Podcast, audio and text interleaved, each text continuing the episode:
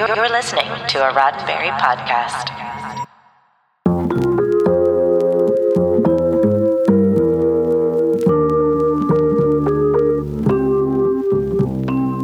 Welcome to The Trek Files, a look into the archives of Roddenberry Entertainment from the personal files of Gene Roddenberry. And now your host, Dr. Trek, Larry Nemecek.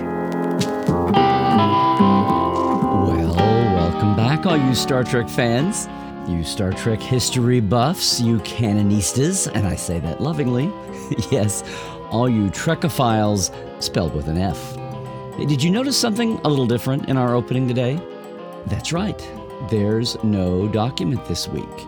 And yet, there is. We're bringing you a living document, a shared memory of mine, in a special edition of the Trek Files.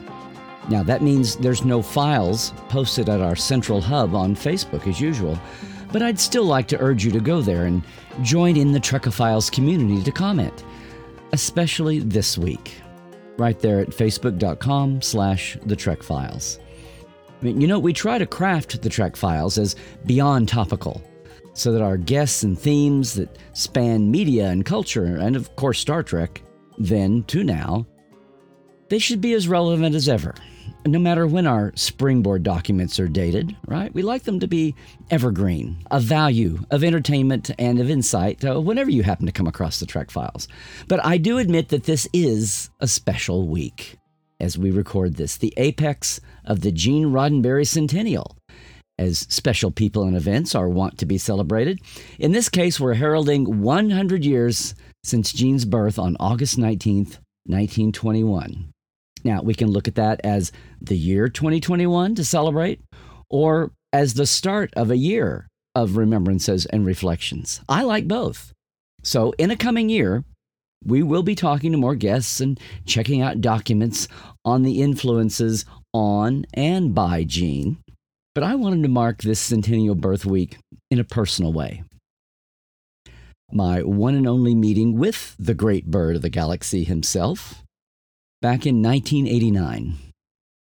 August 5th, to be exact. and I know that because the late, great Richard Arnold, Gene's executive assistant, was giving me a set tour on my very first visit to the Paramount lot, on my second ever visit to California. And it was the day the TNG cast was filming the bridge scenes on the first day of the shoot for Who Watches the Watchers, early in season three. Uh, Richard was actually thanking me for my early days concordance that I had created way before the Okuda's Encyclopedia and, of course, way before Memory Alpha. The writers had, much less fandom, had no way to encyclopedia-ize past episodes without digging through scripts. The book that led to me doing the companion later on was what liberated them in the beginning and uh, he was giving me a personal thank you for that for all the writers and their and their beleaguered assistants who were tasked with digging through scripts. But on this day, we saw the sets, watched them film a little bit. Patrick stood over. He had two other people on the tour a station manager, I believe, from Wisconsin, and a member of Patrick Stewart's then urban Shakespeare class, young man uh, it was amazing. It was amazing. It was my first trip to Paramount, and my downfall was that I did what I was told. I read the signs. I brought a camera. but the signs out on the studio lot said no cameras. Now, I did not know then. I was so green. I did not know that what that meant was don't walk around on the studio lot with a camera hanging off your neck like a, you know, green tourist.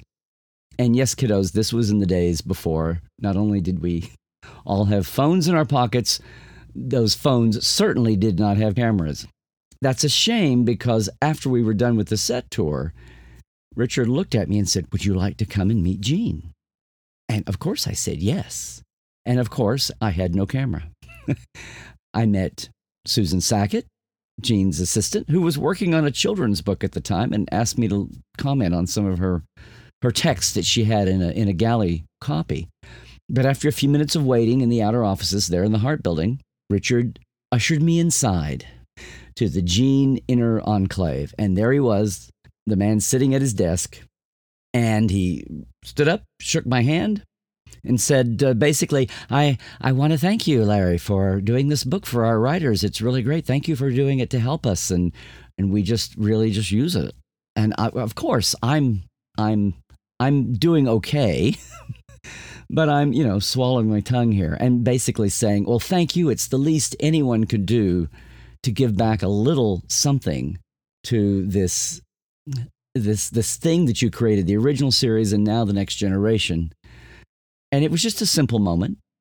It was only three or four or five minutes. He was a busy man. The office was busy. I think I remember being shown and uh, waving at a young junior writer on the staff back then who was just in a little closet of an office. A very, very baby young third season Ron Moore, who had just joined the staff. And that was it. It was a monumental moment. It's forever etched in my mind, my memory, which is good because I had no camera to record the moment. My one and only meeting with Gene Roddenberry when he thanked me, giving me a chance to thank him, even in a bigger way in my mind. But you know, it's fun now for newer fans to realize, and for our older fans to admit, that the point of view of Trekkies over the decades about Gene Roddenberry has changed. You know, from being a savvy producer of a cool show to this guru of a future progressive vision to a martyr to corporate meddling and greed, or at least in the fans' minds. And then uh, this huge mythic loss at the time of his death. And then soon after, as the biographies of him and others' memoirs surfaced, you know, as a great man with many human faults. And then today, with the passage of time, I feel like we can sum up all that and see him as this recognized game changer for millions of lives millions of Star Trek fans all around the world and, and their outlook on life and themselves, and a shared future of hope and diversity and fun, scientific, techie, geeky that's going to make the future possible as long as we all learn to get along. And I think that is the essence of the many celebrations in panels and projects and displays at the just concluded Star Trek Las Vegas this year at the Rio Hotel including this incredible long main hall corridor of Gene photos and quotes on large wall panels. It was, it was really inspiring and amazing and really brought us full circle. We've had the fallow years of no Star Trek. We've had a burst of excitement now and output with all the new series coming, the new way of watching Star Trek. But it was a great way to refocus on that man and all the all the ways that he had been viewed over the years. But I go back to August 15th, 1989, and the man that I saw that day, and little did I know, just a little over two years before he would be passing. But the man I saw on August 15th, 1989, in his office, the Gene Roddenberry I saw in my fanish awe, was just a magnanimous and simple man who happened to be a writer of some note, producing this amazing and ever burgeoning and f- much far to go franchise, movement, whatever you call it, that has affected so many of us around the world. The reason we're all here and the reason so many share that vision of hope and a future of diversity and brightness and a life worth living.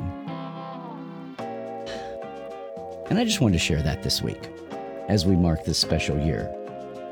But don't worry, Trekophiles. We will be back next week with our regular files of the week and our guest. After we recover from STLV. Yes, the Trek Files is produced by Roddenberry Entertainment. Executive producer Rod Roddenberry.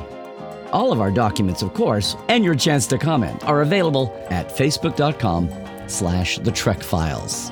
Now, for more deep diving of Star Trek behind the scenes, visit Dr. Trek, that's me, and Portal 47 at larrynemecek.com. And hey, check out all the new Trek Files swag and shirts at the Trekland shop at teepublic.com slash stores slash trekland hyphen shop. Trek well, everybody.